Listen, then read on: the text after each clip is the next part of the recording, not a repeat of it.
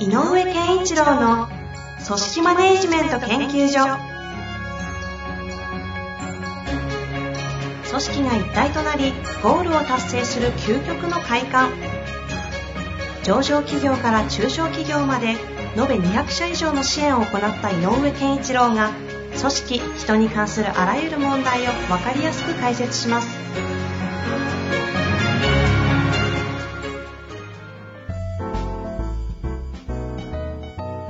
にちは、遠藤和樹です。井上健一郎の組織マネジメント研究所。井上先生、よろしくお願いいたします。よろしくお願いします。さあ、ということで、今週も行きたいと思いますが、今日のテーマ、面談です。前回はね、あの、いろんな話したんで、ちょっとまとめるのも難しいんですが、最後キーワードとなったのが、察する力ってやつなんですよ ね。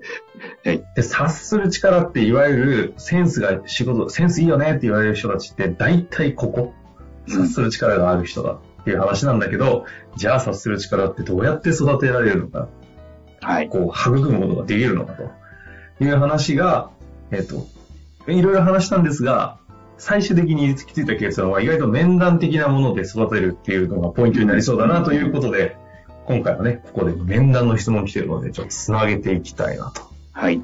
思っております。はい。さあさあ、ということで、えーちょっと質問読みますね。はい。そもそも、面談ってどうしたらいいのでしょうかというタイトルでいただいてます。えーそもそもどう進め進めればいいのか苦手意識がある部下との進め方がわからない。自己評価とのズレがある部下との面談の仕方がわからない。直した方がいいと思っていること、苦言になってしまいそうなことをどのように伝えたらいいのかもわからない。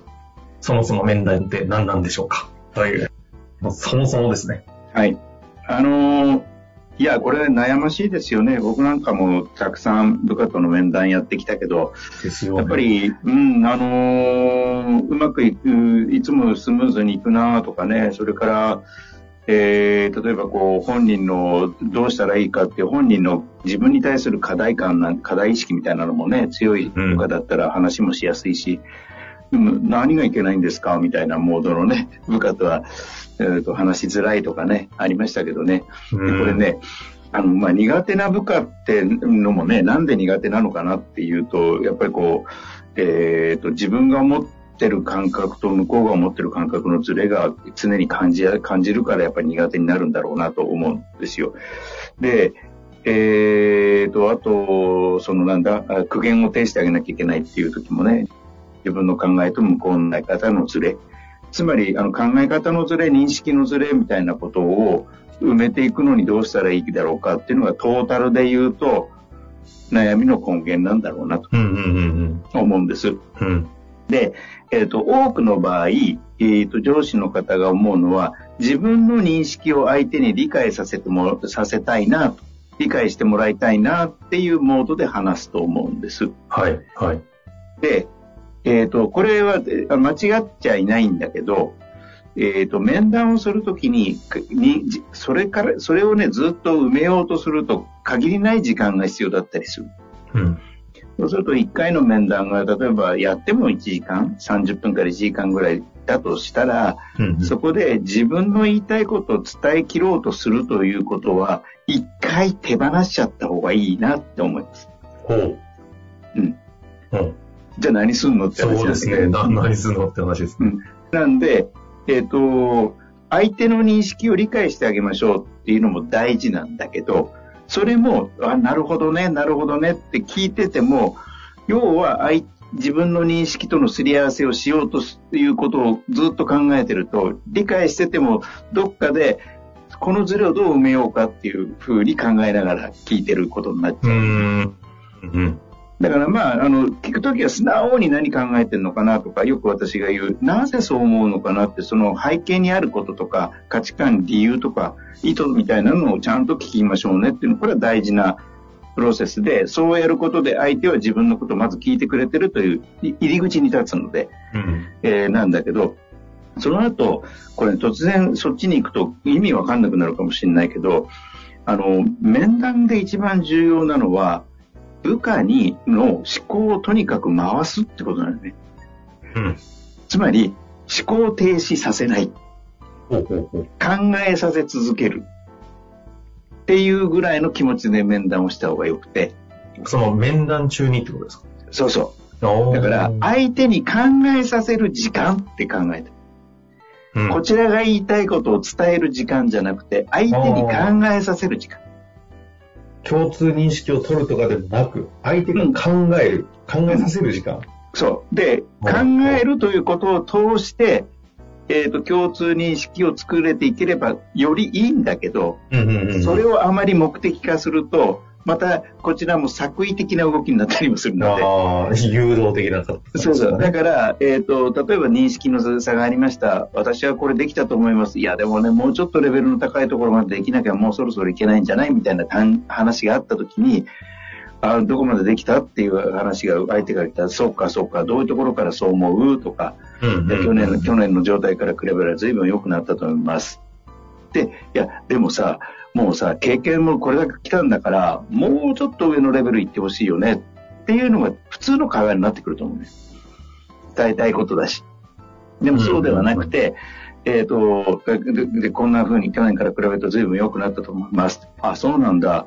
そうそうなれたのは何？って、例えば聞くとか。うんうんえっ、ー、と、いや、こういうことを気をつけるようになれたんですよとか。え、どうしてそう思ったの？とかね。で、やっていくうちに、その本人が成長したのは何何によって成長できたかに振り返って気づくことができるよね。じゃあ、それやるともっとどこまでいける？この先。どこまでいけると思う？って聞くと、えっ、ー、と、そう、そうですよね。もうちょっといいレベルいけるかもしれないですよね。みたいな話、慣れたら最高で。で、いや、それ使ったらもっとこうなれるんじゃない？って問いかけをしてもいいよ。うんうんうん、で、この時に改め始めて、上司としてはここまでのレベルを望んでるという話ができるわけ。ああ。うん。わかる。だからそうやって思考させながら、ぐるぐるぐるぐる思考になってるところで、じゃあこれについてはどう思うのってこう、こちらが伝えたいことのテーマに関して考えさせる。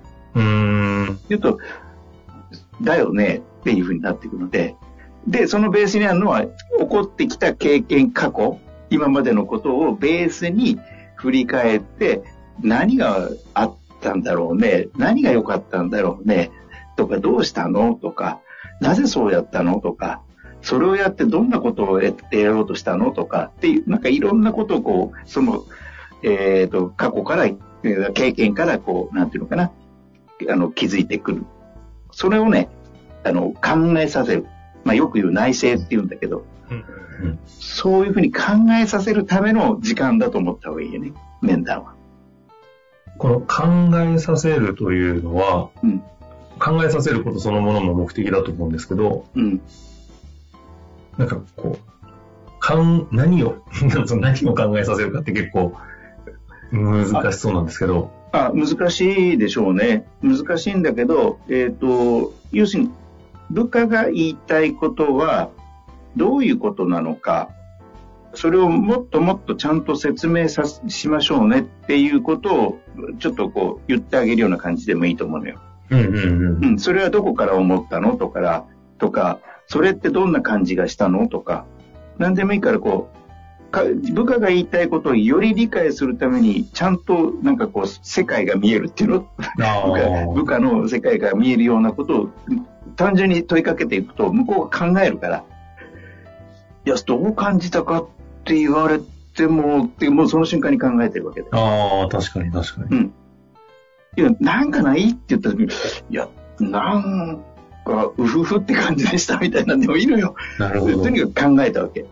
そうか、うふふって面白いねとかって言った段階で、一つの考えが相手に伝わったっていう経験を相手はするのよね。うんうんうん。うん。じゃあこれってどうなの？ってやると、さらにそこに考えていくわけ。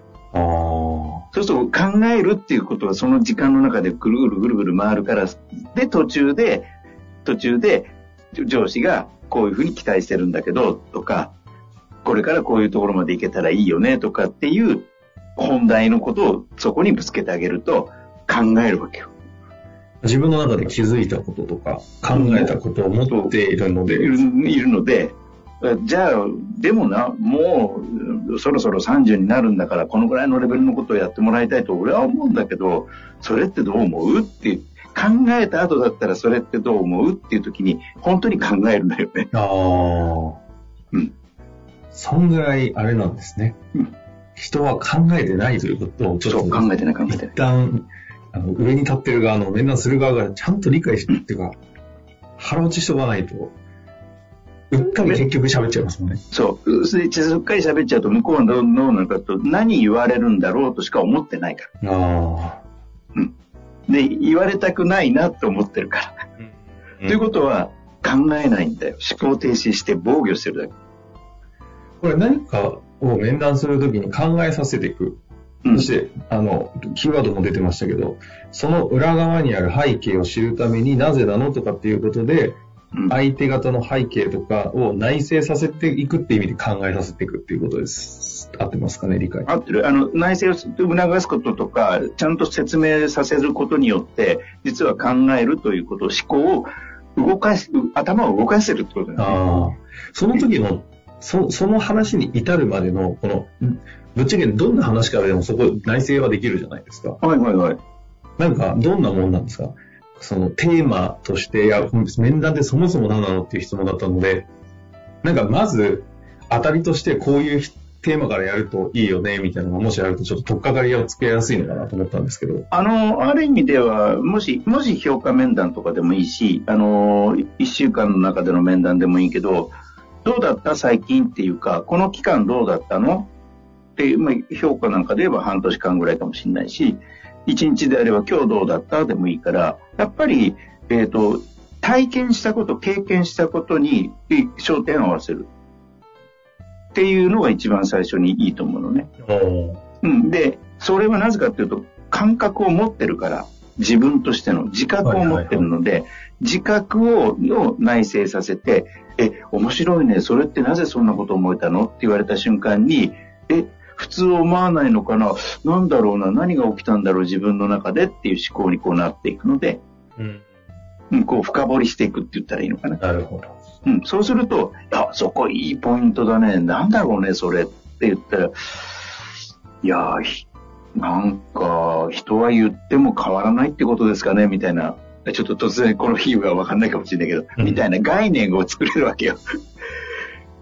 そこを作っていくことが大事ね。なるほどね。で、作れたら最高です。作れない時でもね、諦めずに、とにかく少しでもその時間の中で自分のことを語る。自分の正当性を語るでもいいから、語るということを通じて頭を回させる。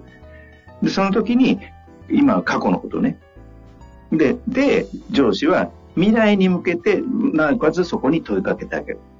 じゃあ今週どうする？とか、じゃあ、この件明日どうしたらいい？どうする？とか、っていうのをやると、考えてきた頭であれば、投げかけられたものについても、その流れで考える。なるほど。うん、だから考えるっていうこの思考を回す状態を、要はアイドリングに近いというか準備体操というか、これを回してこないと、いざ大事なものを考えさせようと時に動かないので。動かない。ああ、そういうことですね。で、トップギアに入れられなくても諦めないで次回に回せばいいのよ。つまり、とにかくどれだけ考え、考えてもらってもらえたかなっていう時間をというところまでやってまいりましたが、えっ、とですね、はい、井上先生に実は収録前に、あのちなみに面談とはって言ったらなんてっていうのをポロッともうこれすげえめん、なんか定義だなと思ったのを私ちょっとメモってたので、はい。今の話を聞いた後とスッと入ってくると思うんでちょっとご紹介したいんですが、はい。えっとね、面談とは、経験を振り返って概念を作るための内政支援ですって、さっき僕にポロッと言ってたんですけど、はい、これ、まさに今日話したテーマをそれを一言にした感じですよね。うん、内政支援っていうと難しそうに思うけど、とにかく、すごく単純に、単純化すれば、相手の頭を回させ続ける。うん。うん。どんな些細なことでもいいから考えさせ続ける。その時にこっちが言いたいこととか、無理に共通理解作ろうとかじゃなくて。で、から始める。ということで、もうこれはね、ぜひ皆さんもやってるね。もうみんな面談悩んでると思うんでね。悩んでるですよね。いやいや、ということで、今後ね、これを聞いてまたいろいろ面談されていく中で、いや、こんなこと言われたり、はい、こんなことが起きてさ、困ったよ、みたいなね、話がもしありましたら、それもまたぜひご紹介させていただきたいなと思いますので、質問を寄せていただけたら嬉しく思います。はい。ということで、井上先生、ありがとうございました。ありがとうございました。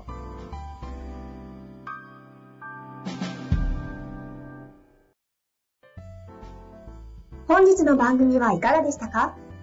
番組では井上健一郎への質問を受け付けております。ウェブ検索で井上健一郎と入力し、アカラクリエイト株式会社のオフィシャルウェブサイトにアクセス。その中のポッドキャストのバナーから質問フォームにご入力ください。また、オフィシャルウェブサイトでは無料メルマガや無料動画も配信中です。ぜひ遊びに来てくださいね。